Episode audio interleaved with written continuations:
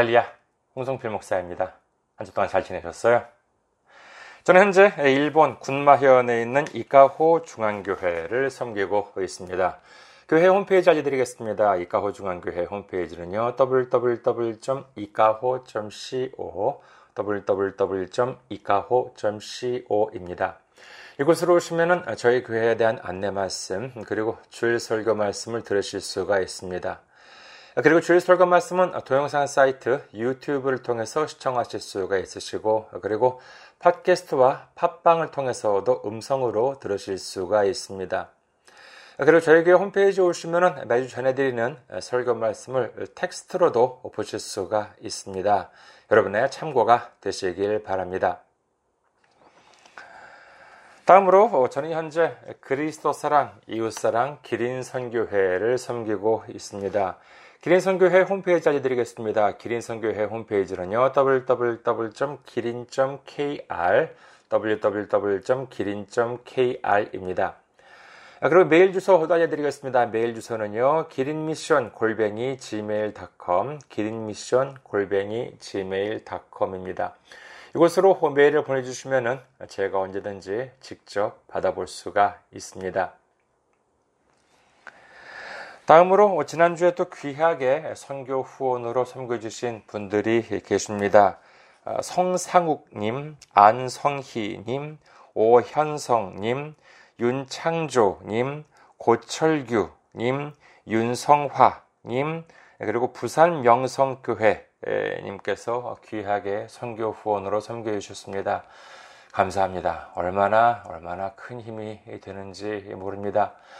예수님의 놀라운 축복과 넘치는 은혜가 함께 하시기를 주님의 이름으로 축원드립니다. 다음으로 선교 후원으로 섬겨주실 분들을 위해 안내 말씀드립니다. 먼저 한국에 있는 은행이지요, 케이비국민은행입니다. 계좌번호는요, 공칠구 이일 공칠삼육 이오일, 케이비국민은행 공칠구 이일 공칠삼육 이오일, 홍성필입니다. 다음으로 일본에 있는 은행으로 섬겨주실 분들을 위해 안내 말씀드립니다. 아, 일본에 있는 군마은행입니다. 저희 교회가 있는 지역은행입니다.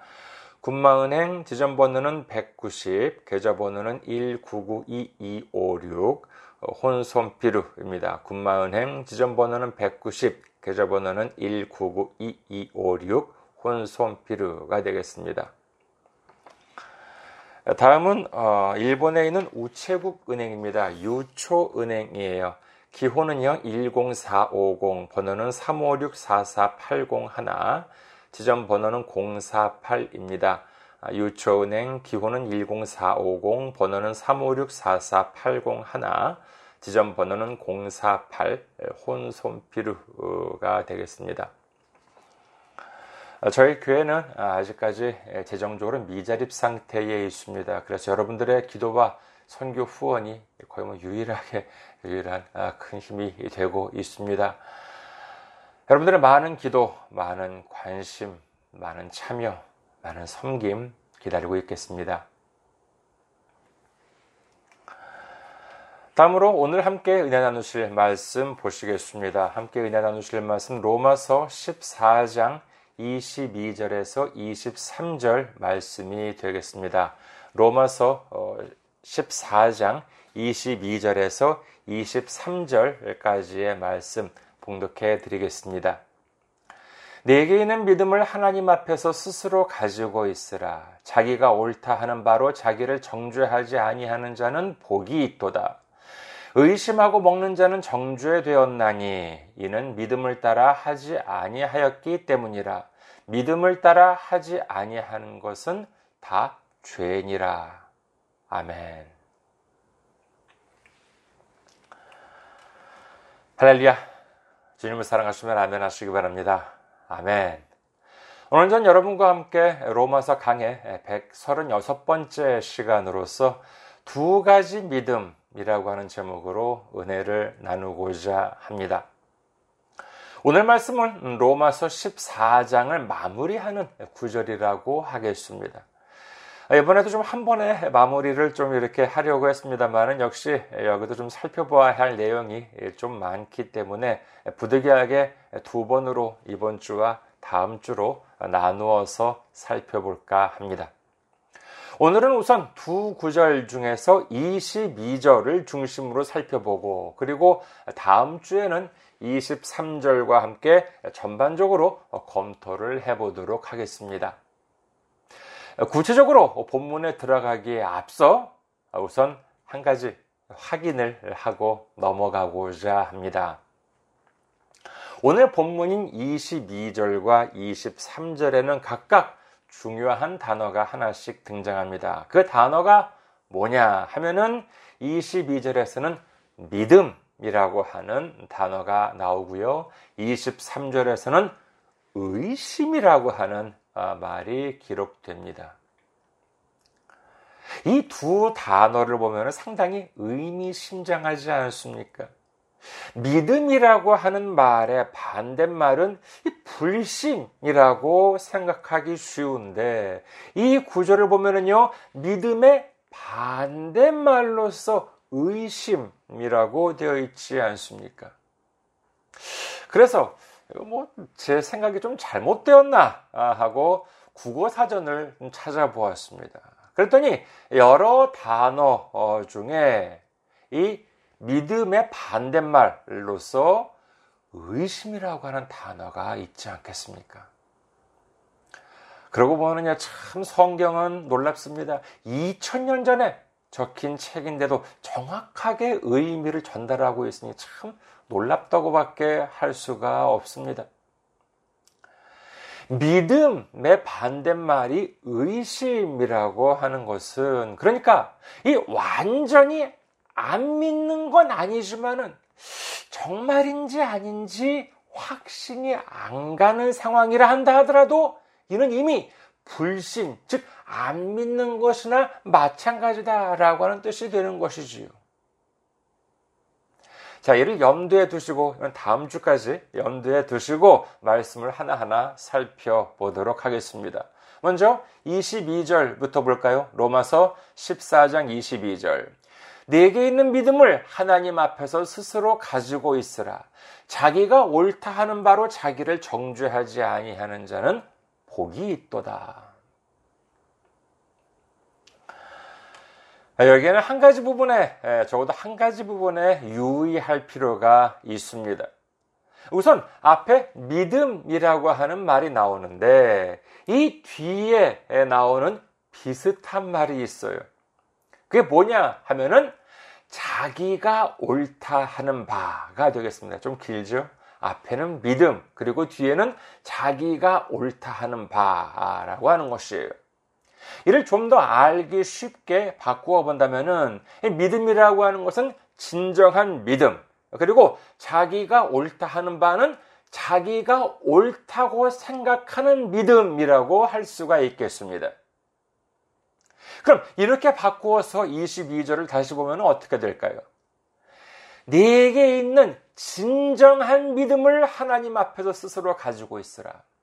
자기가 옳다고 생각하는 믿음으로 자기를 정죄하지 않은 자는 복이 있도다. 이렇게 되겠지요. 다시 한번 말씀드리겠습니다. 원래는 뭐였어요? 원래는 어... 내게 있는 믿음을 하나님 앞에서 스스로 가지고 있으라. 자기가 옳다 하는 바로 자기를 정죄하지 않은 자는 복이 있도다. 근데 이것을 좀 알기 쉽게 바꿔본다면은 내게 있는 진정한 믿음을 하나님 앞에서 스스로 가지고 있으라. 자기가 옳다고 생각하는 믿음으로 자기를 정죄하지 않은 자는 복이 있도다 라고 할 수가 있겠습니다. 앞에 나오는 믿음은 진정한 믿음, 성경적인 믿음이라고 할 수 있는 반면에 뒤에 나오는 자기가 옳다고 생각하는 믿음이라고 하는 것은 전혀 성경적이지 않은 믿음이라고 할 수 있는 것입니다. 그렇다면 성경적이지 않은 믿음임에도 불구하고 자기가 옳다고 생각하는 믿음이라고 하는 것은 무엇일까요? 우선 여기에는 우상이나 미신이라고 하는 것들이 들어갈 수가 있을 것입니다. 예를 들어서 뭐 우상을 세워놓거나 아니면은 뭐 돌아가신 분들의 사진을 놓고 절을 한다라고 하는 것은 이는 어디까지나 우상이나 미신이라고 할 수 있겠지요. 뭐 누구는요 차례나 제사를 지내는 것에 대해서 부정적으로 생각하는 이 기독교를 보고 어? 기독교는 자기 조상님을 존중하지 않는다 이렇게 말을 하기도 합니다. 하지만 그것은 사실이 아니에요. 자, 백보 양보를 해서 조상님의 영이 그곳에 제사나 차례나 제사를 지내고 있는 그 자리에 있다면 모를까? 성경적으로 보자면 그 영은 그 자리에 있지 않거든요. 믿음이 없는 분만이 아니라 뭐 믿음이 있는 분들도 뭐 돌아가신 분에 대해서 뭐 말을 할 때 뭐 그런 말씀하시죠. 아, 뭐 좋은 곳으로 가서 편안히 쉬시라는 말씀. 여러분도 뭐 들어보신 적이 있으실 거예요. 하지만 성경은 어떻게 기록합니까? 히브리서 구 장 이십칠 절 한 번 죽는 것은 사람에게 정해진 것이요 그 후에는 심판이 있으리니 마태복음 삼 장 십이 절 손에 키를 들고 자기의 타작마당을 정하게 하사 알곡은 모아 곡간에 들이고 쭉정이는 꺼지지 않는 불에 태우시리라. 성경에 보시면은요, 이 세상을 떠난 영혼, 뭐 좋은 곳에 가질 수는 있겠지만 편안하게 쉰다라고 하는 개념이라고 하는 것은 나와 있지 않습니다. 이 세상을 떠난 영은 그리고 한가롭게 우리 주변을 맴돌지 않습니다. 그럴 시간이 없어요. 육신을 벗어버린 영은 곧바로 주님의 심판대 앞에 서게 되고 그 자리에서 알곡은 곡간, 즉 구원에 이르게 되는 것이고 쭉정이는 꺼지지 않는 불에 태우신다. 이렇게 성경은 기록하고 있지 않습니까? 말하자면은 그 조상님의 영이 없는데도 불구하고 거기에 대고 제물을 바치고 절을 하게 되면은 이는 다른 영을 섬기게 되는 것입니다. 그렇다면은 다른 영은 무슨 영입니까? 설마 천사가 자기를 섬기라고 하겠습니까? 사사기 십삼 장 십육 절 여호와의 사자가 마노아에게 이르되 네가 비록 나를 머물게 하나 내가 네 음식을 먹지 아니하리라 번제를 준비하려거든 마땅히 여호와께 드릴지니라 하니 이는 그가 여호와의 사자인 줄을 마노아가 알지 못함이었더라. 구약에 보시면은요 천사, 즉 여호와의 사자가 삼손의 아버지인 마노아 앞에 나타났을 때 마노아는 천사한테 제물을 바치려고 합니다. 그런데 천사는 그러지 말라고 하지요. 천사는 번제를 자기가 아닌 여호와께 드리라 이렇게 말하고 있는 것입니다. 신약에도 보면은요, 이와 같은 장면은 등장합니다. 아, 요한계시록 십구 장 십 절. 내가 그 발 앞에 엎드려 경배하려 하니 그가 나에게 말하기를 나는 너와 및 예수의 증언을 받은 내 형제들과 같이 된 종이니 삼가 그리하지 말고 오직 하나님께 경배하라. 예수의 증인은 예언의 영이라 하더라. 요한계시록 이십이 장 팔 절에서 구 절 이것들을 보고 들은 자는 나 요한이니 내가 듣고 볼 때 이 일을 내게 보이던 천사의 발 앞에 경배하려 엎드렸더니 그가 내게 말하기를 나는 너와 네 형제 선지자들과 또 이 두루마리의 말을 지키는 자들과 함께 된 종이니 그리하지 말고 하나님께 경배하라 하더라. 이처럼 우리 같은 사람이 천사를 경배하려 해도 천사들은 이를 철저하게 거부합니다. 나를 경배하지 말고 오직 하나님께 경배하라 라고 하는 모습을 볼 수 있습니다. 그럼에도 불구하고 어, 과거에는 이 천사 숭배의 문화라고 하는 것이 있었던 것이 사실입니다. 그렇기 때문에 히브리서에 보시면은요, 이 천사에 대한 숭배를 철저하게 부정하고 있는 것을 볼 수가 있는 것이지요. 그럼 조상님 사진을 놓고 제사를 드리는데 그 제사를 주님이 와서 받으시겠습니까? 마태복음 십팔 장 어, 이십 절 보면은 주님이 어디에 계신다고 말씀하십니까? 마태복음 십팔 장 이십 절 두세 사람이 내 이름으로 모인 곳에는 나도 그들 중에 있느니라. 주님은 말씀하십니다. 아무리 적은 수라 하더라도 누구 이름으로 모인 곳이요? 그렇죠. 주님의 이름으로 모인 곳이라면 주님께서 함께 계시겠다 이렇게 말씀하십니다. 그런데 주님 이름이 아닌 돌아가신 조상님 이름으로 모여서 제사를 드리는데 그 제사를 주님이 슬쩍 와서 받으세요? 주님은 그런 분이 아니십니다. 마태복음 칠 장 팔 절 구하는 이마다 받을 것이요 찾는 이는 찾아낼 것이요 두드리는 이에게는 열릴 것이니라. 성령을 구하면 받을 것이요 주님을 찾으면 찾아낼 것이요 주님의 말씀을 두드리면 열리게 되어 그 말씀을 깨닫게 되는 줄 믿으시기를 주님의 이름으로 축원합니다. 우리가 주님을 찾으면 반드시 찾아낼 수 있지만 주님을 찾지 않으면 절대로 찾을 수가 없습니다.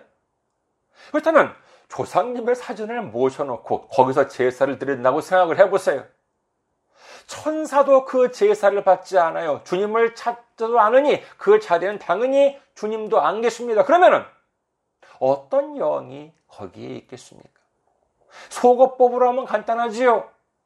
조상님도 아니고 천사의 영도, 천사도 아니고 주님의 영도 아니라면 뭐가 남겠습니까? 그렇습니다. 악한 영밖에 더 있겠습니까? 악한 영은 주님께로 향하는 우리의 마음을 가로채기 위해서 호시탐탐 노리고 있습니다. 바로 그렇기 때문에 기독교에서는 차례나 제사를 거부하고 있는 것입니다. 하지만 이 기독교 집안에서 태어나지도 않고 오랫동안 이 여러 관습을 따라 살아오게 되면은요, 이게 그리 쉬운 문제가 아니지요. 하루아침에 이것을 다 포기한다? 예, 그리 만만한 문제는 아닐 것입니다. 어디 그뿐입니까? 한국에 보더라도 뭐 새해 때마다 갑자울집, 방인전면, 무진개사, 경우신미, 뭐 음양오행, 사주팔자, 뭐 토정비결을 봐야 하지요. 삼재가 뭐 끼면 구판을 벌이든 뭐 부적을 사든 해서 애군을 막아야 하지 않겠습니까? 뭐 해야 될 게 얼마나 많습니까? 오랫동안 그런 문화에 젖어 살아왔는데 이런 걸 안 하면 좀 찝찝하지 않겠어요?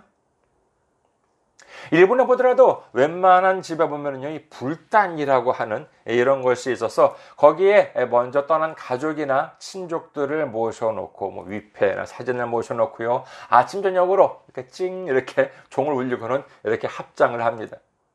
그리고 새해에는 신사나 절에 가서 참배를 하고 그러는데, 이런 뭐 종교라기보다는 그야말로 뭐 차례나 제사를 지내는 것처럼 하나의 문화로 자리 잡혀 있어요. 근데 이제 주님을 믿고 성경 말씀을 통해서 그와 같은 일들이 다 허무하다라고 하는 사실을 알게 되었습니다. 하지만 이 어려서부터 몸에 배었던 그런 습관들이 그, 그, 그런 습관들을 그리 쉽게 버릴 수 있는 것은 아니지요. 그래서 뭐 갈등도 하고 고민도 하고 뭐 그런 것 아니겠습니까? 이와 같은 문제는 지금까지 살펴보았듯이 바울이 이 로마서를 기록할 때에도 있었다라고 말씀을 드렸습니다. 그럼 그때는 무엇에 대한 문제다라고 말씀을 드렸습니까? 유대인들이 복음을 받아들였음에도 불구하고 무엇을 완전히 버리지 못했어요? 그렇습니다. 율법을 버리지 못했어요. 그래서 복음을 받아들였음에도 불구하고 율법도 지켜야 하는지에 대한 이 논쟁이 치열했다라고 하는 말씀을 드리지 않았습니까? 하지만 바울은 뭐라고 기록합니까?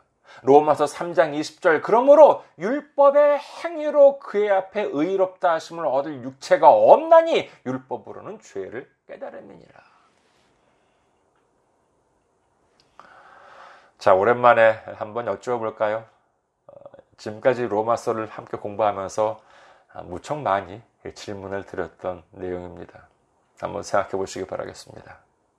자, 질문 드릴게요. 의롭다 하심을 얻는다는 것은 무슨 뜻이었습니까? 의롭다 하심을 얻는다. 무슨 뜻이었는지 기억하십니까? 그것은 바로 구원받을 자격이 주어졌다라고 하는 뜻이라고 말씀드렸던 것 기억하시나요? 그렇다면 율법을 지킴으로 인해서 구원받을 수 있어야 하는데 성경에는 율법의 행위로 의롭다 하심을 얻을 육체가 없다고 합니다. 그러니까 율법을 지킴으로써 구원받을 자격이 주어진 사람이 없다는 것이에요.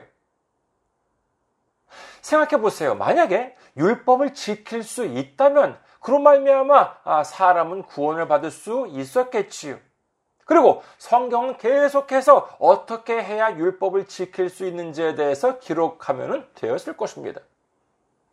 그렇게 해서 뭐 그 말씀대로 해서 제대로 뭐 율법을 지킬 수 있었던 사람은 구원을 받고, 율법을 지킬 수 없었던 사람은 구원을 못 받는 것이고, 뭐 이처럼 모두 자기 책임으로 하면 되는 것 아니겠습니까? 하지만 문제가 무엇입니까? 로마서 삼 장 이십 절 다시 한번 볼까요? 로마서 삼 장 이십 절. 그러므로 율법의 행위로 그의 앞에 의롭다 하심을 얻을 육체가 없나니 율법으로는 죄를 깨달음이니라. 이 말씀에 의하면 어떤 사람들이 율법을 지킴으로 인해서 구원받을 수 있대요? 예, 단 한 사람도 율법을 지킴으로 해서 구원받을 만한 사람이 없다는 것이에요. 그러니까 이대로 있다가는 모든 사람들이 다 지옥불로 떨어질 수밖에 없게 된 것이에요. 그래서 하나님은 어떻게 하셨습니까? 그렇습니다. 자신의 독생자 예수님으로 하여금 우리를 대신해서 그 죄값을 치르게 하셨던 것입니다. 에베소서 일 장 칠 절. 우리는 그리스도 안에서 그의 은혜의 풍성함을 따라 그의 피로 말미암아 속량 곧 죄사함을 받았느니라. 우리 한 사람 한 사람이 율법을 어긴 죄로 영원히 지옥불에 떨어져서 고통을 받아야 했는데, 예수님이 우리를 대신해서 십자가에서 죽으심으로 말미암아 우리 각 사람이 죄값을 치른 것으로 쳐주시겠다라고 하는 것이 바로 좋은 소식, 복음이 아니겠습니까? 이에 대해서 확실한 믿음을 가지고 있는 사람은 평안할 수 있겠습니다만, 율법을 완전히 버리지 못한 사람은 여전히 이 갈등 속에 머물게 된다는 건 것이지요. 하지만 우리는 또한, 또한 기억해야 합니다. 여러분 혹시 그거 기억하십니까? 로마서 십사 장 십오 절. 만일 음식으로 말미암아 네 형제가 근심하게 되면 이는 네가 사랑으로 행하지 아니함이라. 그리스도께서 대신하여 죽으신 형제를 네 음식으로 망하게 하지 말라. 자, 그리스도께서 대신하여 죽으신 형제를 무엇으로 망하게 하지 말라고 했었지요? 음식이요? 아니라고 말씀드렸죠. 본문에 뭐라고 되어 있습니까? 네 음식으로 망하게 하지 말라라고 성경은 말씀하십니다. 그렇다면 네 음식이 뭐라고 말씀드렸습니까? 이는 자기들 멋대로 만들어낸 전혀 성경적이지 않은 자기들의 생각, 자기들의 해석, 자기들의 주장이 바로 네 음식이라고 말씀드리지 않았습니까? 이는 단순히 우리 형제를 죽이게 만드는 것만이 아닙니다. 로마서 십사 장 이십 절 전반부. 음식으로 말미암아 하나님의 사업을 무너지게 하지 말라. 이 말씀은 무엇입니까? 성경에 의하지 않은 가르침은 그 형제 하나만을 망치게 하는 것이 아니라 하나님의 사업 전체를 망치게 할 수도 있다. 이렇게 성경은 말씀하고 있는 것입니다. 그래서 성경은 말씀하십니다. 에베소서 사 장 이십이 절에서 이십사 절. 너희는 유혹의 욕심을 따라 썩어져가는 구습을 따르는 옛사람을 벗어버리고 오직 너희의 심령이 새롭게 되어 하나님을 따라 의와 진리의 거룩함으로 지으심을 받은 새 사람을 입으라. 주님은 우리가 율법과 복음, 구습과 복음 사이에서 갈등하는 것을 원하지 않으십니다. 주님의 말씀 안에서 기쁨과 평안을 누리기를 원하고 계십니다. 갈라디아서 오 장 일 절. 그리스도께서 우리를 자유롭게 하려고 자유를 주셨으니 그러므로 굳건하게 서서 다시는 종의 멍에를 매지 말라. 주님께서는 우리가 괴로워하는 것을 원하시지 않습니다. 그것이 아니라 우리가 주님을 믿고 복음을 받아들임으로 인해서 자유함과 평안을 얻기를 원하고 계신 것입니다. 마지막으로 이십이 절을 다시 보시겠습니다. 로마서 십사 장 이십이 절. 내게 있는 믿음을 하나님 앞에서 스스로 가지고 있으라. 자기가 옳다 하는 바로 자기를 정죄하지 아니하는 자는 복이 있도다. 아직도 세상적인 구습을 따르며 구습의 종의 멍에를 메고 살아가고 있지는 않습니까? 아직도 주님을 믿는다고 하면서도 자기 생각에 사로잡혀 성경에 의하지 않은 가르침에 얽매여 있지 않습니까? 이제부터는 그 세상적인 멍에로부터 벗어나야 합니다. 주님께서 주신 자유를 누려야 하는 것입니다. 이제 구습을 따르는 옛사람을 벗어버리고 새사람을 입음으로 말미암아 예수님의 십자가 공로로 얻을 수 있게 된 복음 안에서 진정한 기쁨과 자유와 평안을 누리는 우리 모두가 되시기를 주님의 이름으로 축원합니다. 감사합니다. 항상 승리하시고 건강한 모습으로 다음 주에 뵙겠습니다.